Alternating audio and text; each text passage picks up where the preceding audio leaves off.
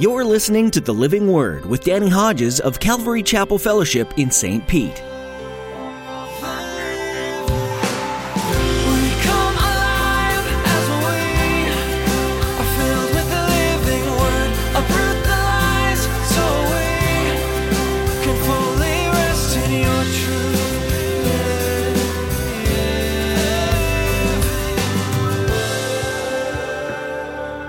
Shut the kingdom of heaven in men's faces. You yourselves don't enter, nor will you let those who enter who are trying to. Woe to you, teachers of the law, Pharisees, you hypocrites! You travel over land and sea to win a single convert, and when he becomes one, you make him twice as much a son of hell as you are. Ooh, that's warm fuzzies there, isn't it? Let me tell you. He calls them snakes. Repeatedly calls them hypocrites. You say that's so unloving. He's telling them the truth and they were so hard hearted, they needed a blistering message to wake them up. Jesus didn't water down the truth, especially when he dealt with the religious leaders and Pharisees. We often like to think of him as being soft spoken and never confrontational. But as Pastor Danny points out in today's message, when Jesus dealt with these men who thought that they were the cream of the crop, he had some extremely harsh things to say. He seemed to prefer the company of those who were humble enough to admit that they needed help who knew that they couldn't earn God's favor on their own. Now here's Pastor Danny in the book of 1 John chapter 2 with today's edition of the Living Word. God's love is confrontational. Confrontational. Jesus and the Samaritan woman at the well, she was surprised that he would even begin a conversation with her because Jews had no dealings with Samaritans. But if you read that conversation, he said things like salvation is of the Jews. On the surface, that sounds proud. That's not proud. But he, he could have said, well, you got your belief and I got my belief. Let's just love one another. He didn't do that. He said, if you want real, you want this uh, water that I offer you, you want the water that you'll never thirst again, your doctrine is wrong. What you're believing is wrong. He confronted her doctrinal position because unless she was willing to change her doctrinal position, she couldn't be saved. But that's love. The rich young ruler, remember? He comes to Jesus like the expert in the law. He says, What must I do to inherit eternal life? Jesus says, Well, you know the commandments? And he says, Well, I've kept these since I was a boy. And Jesus said, Well, there's one more thing you lack. Go sell everything you have, give it to the poor, and then come follow me, and you'll have great riches in heaven. Now, does God tell everybody to do that to be saved? Of course not. He didn't tell me to do that. Why did he tell this guy? Because it was his money and his materialism that was blocking him. That's what was keeping him out of heaven. As nice of a guy as he might have been, as much as he believed in God, uh, he, he, that was the thing. That was his money was his God, and that's why Jesus confronted it. He said, "There's one thing you lack: sell everything you have, give it to the poor, and then come follow me, and you'll have great riches in heaven." Mark's gospel is the only one that tells us, chapter ten, verse twenty-one, and here's what it says: Jesus looked at him, and he loved him. That's what it says. He loved him. And that's why he told him the truth. And it says when Jesus said that to him, he walked away very sad because he was a man of great wealth. And notice what it doesn't say after that. It doesn't say Jesus comes and says, I'm so sorry I offended you. Maybe I was a little too much. Maybe just give a little bit away. And maybe let's grow this thing, you know, over time. He loved him, but he confronted him in his greatest need and the thing that was keeping him out of heaven and then when the guy walked away, he let him go. He let him go. Thank God I don't have time to read all of Matthew chapter 23. You talk about a blistering message. I mean, the most blistering message recorded by Jesus. it has in here things like, uh, Woe to you, teachers of the law and Pharisees, you hypocrites! You shut the kingdom of heaven in men's faces. You yourselves don't enter, nor will you let those who enter who are trying to. Woe to you, teachers of the law, Pharisees, you hypocrites! You travel over land and sea to win a single convert, and when he becomes one, you make him twice as much a son of hell as you are. Ooh, that's warm fuzzies there, isn't it? Let me tell you. He calls them snakes. Repeatedly calls them hypocrites. You say that's so unloving. He's telling them the truth. And they were so hard hearted, they needed a blistering message to wake them up. Don't miss how it ends. After he just laid it out. Verse 37, he said, Oh, Jerusalem, Jerusalem, you who kill the prophets and stone those sent to you, how often I have longed to gather your children together as a hen gathers her chicks under her wings, but you were not willing. He wants them to come to him. He wants to love them and bless them. Or I should say, he already loves them. He wants to bless them. He wants to save them. That's why he gave them such a strong message. You read Stephen's message in Acts chapter 7, one of the first deacons of the early church.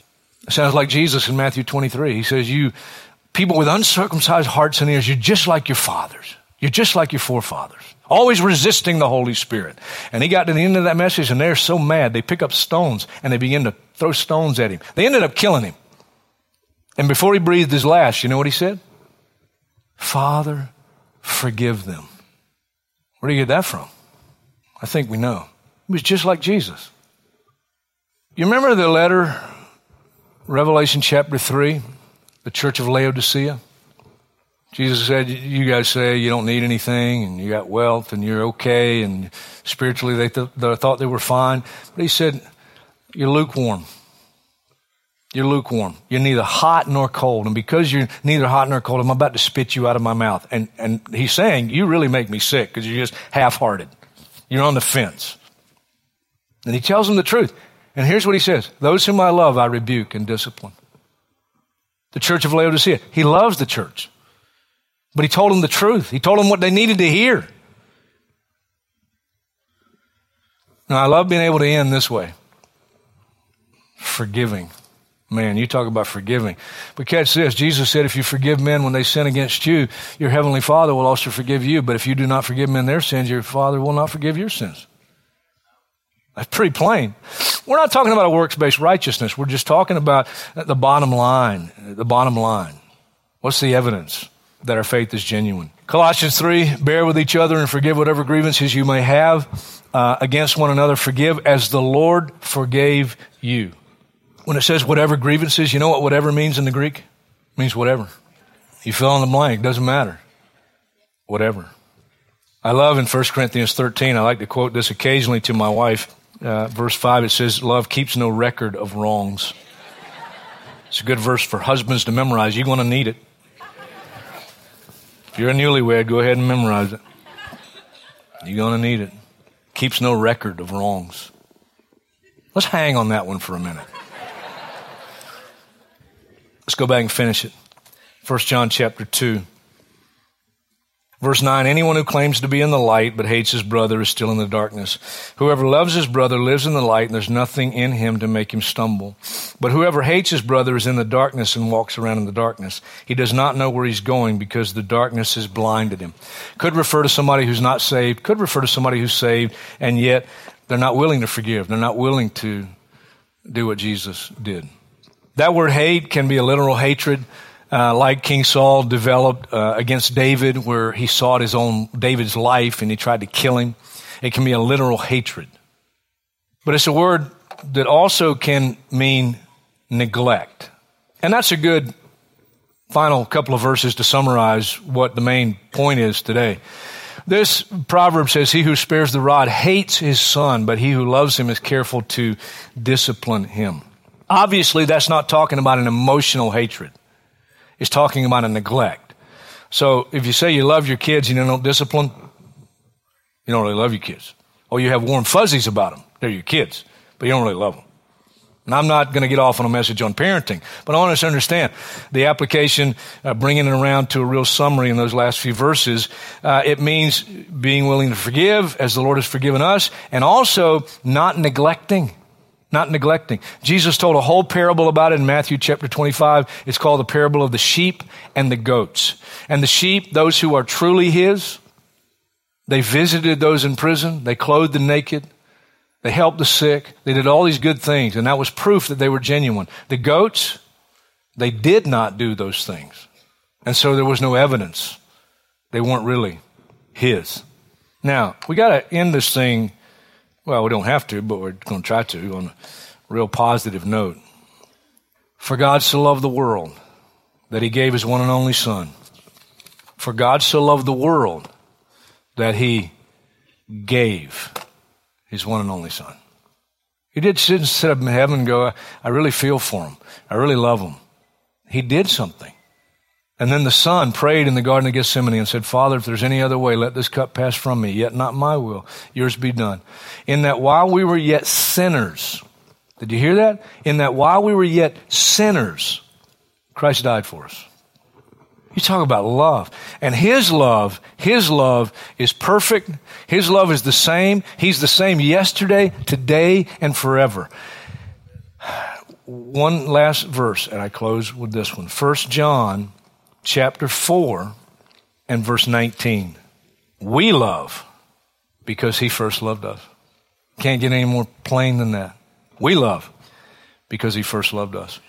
So, in response to His love for us, then we love one another and we love the world and we forgive one another. We bear with one another.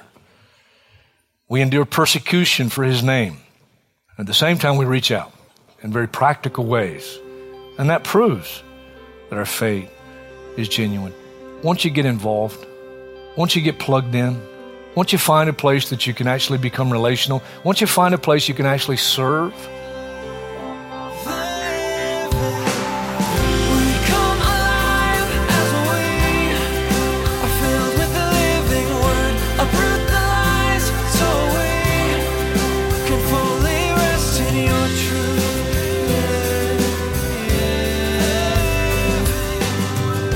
One lesson the book of 1 John teaches is that the journey of faith isn't meant to plateau. In fact, your relationship with Jesus is supposed to grow deeper and deeper, even to your final breath here on earth. Each new day offers you the opportunity to learn something new about your Savior and fall more in love with Him. Today, we'd like to encourage you to take some time to sit down with Jesus and your Bible and ask Him to open your eyes to something that you've never noticed before. Jesus loves to teach and shower His grace on you as you spend time with Him. We're so glad that you took some time today to learn from the living word with us. If you want to hear this teaching again, visit our website, ccfstpete.church. Just click on sermons. You'll be directed to our YouTube page, and we'd love for you to subscribe.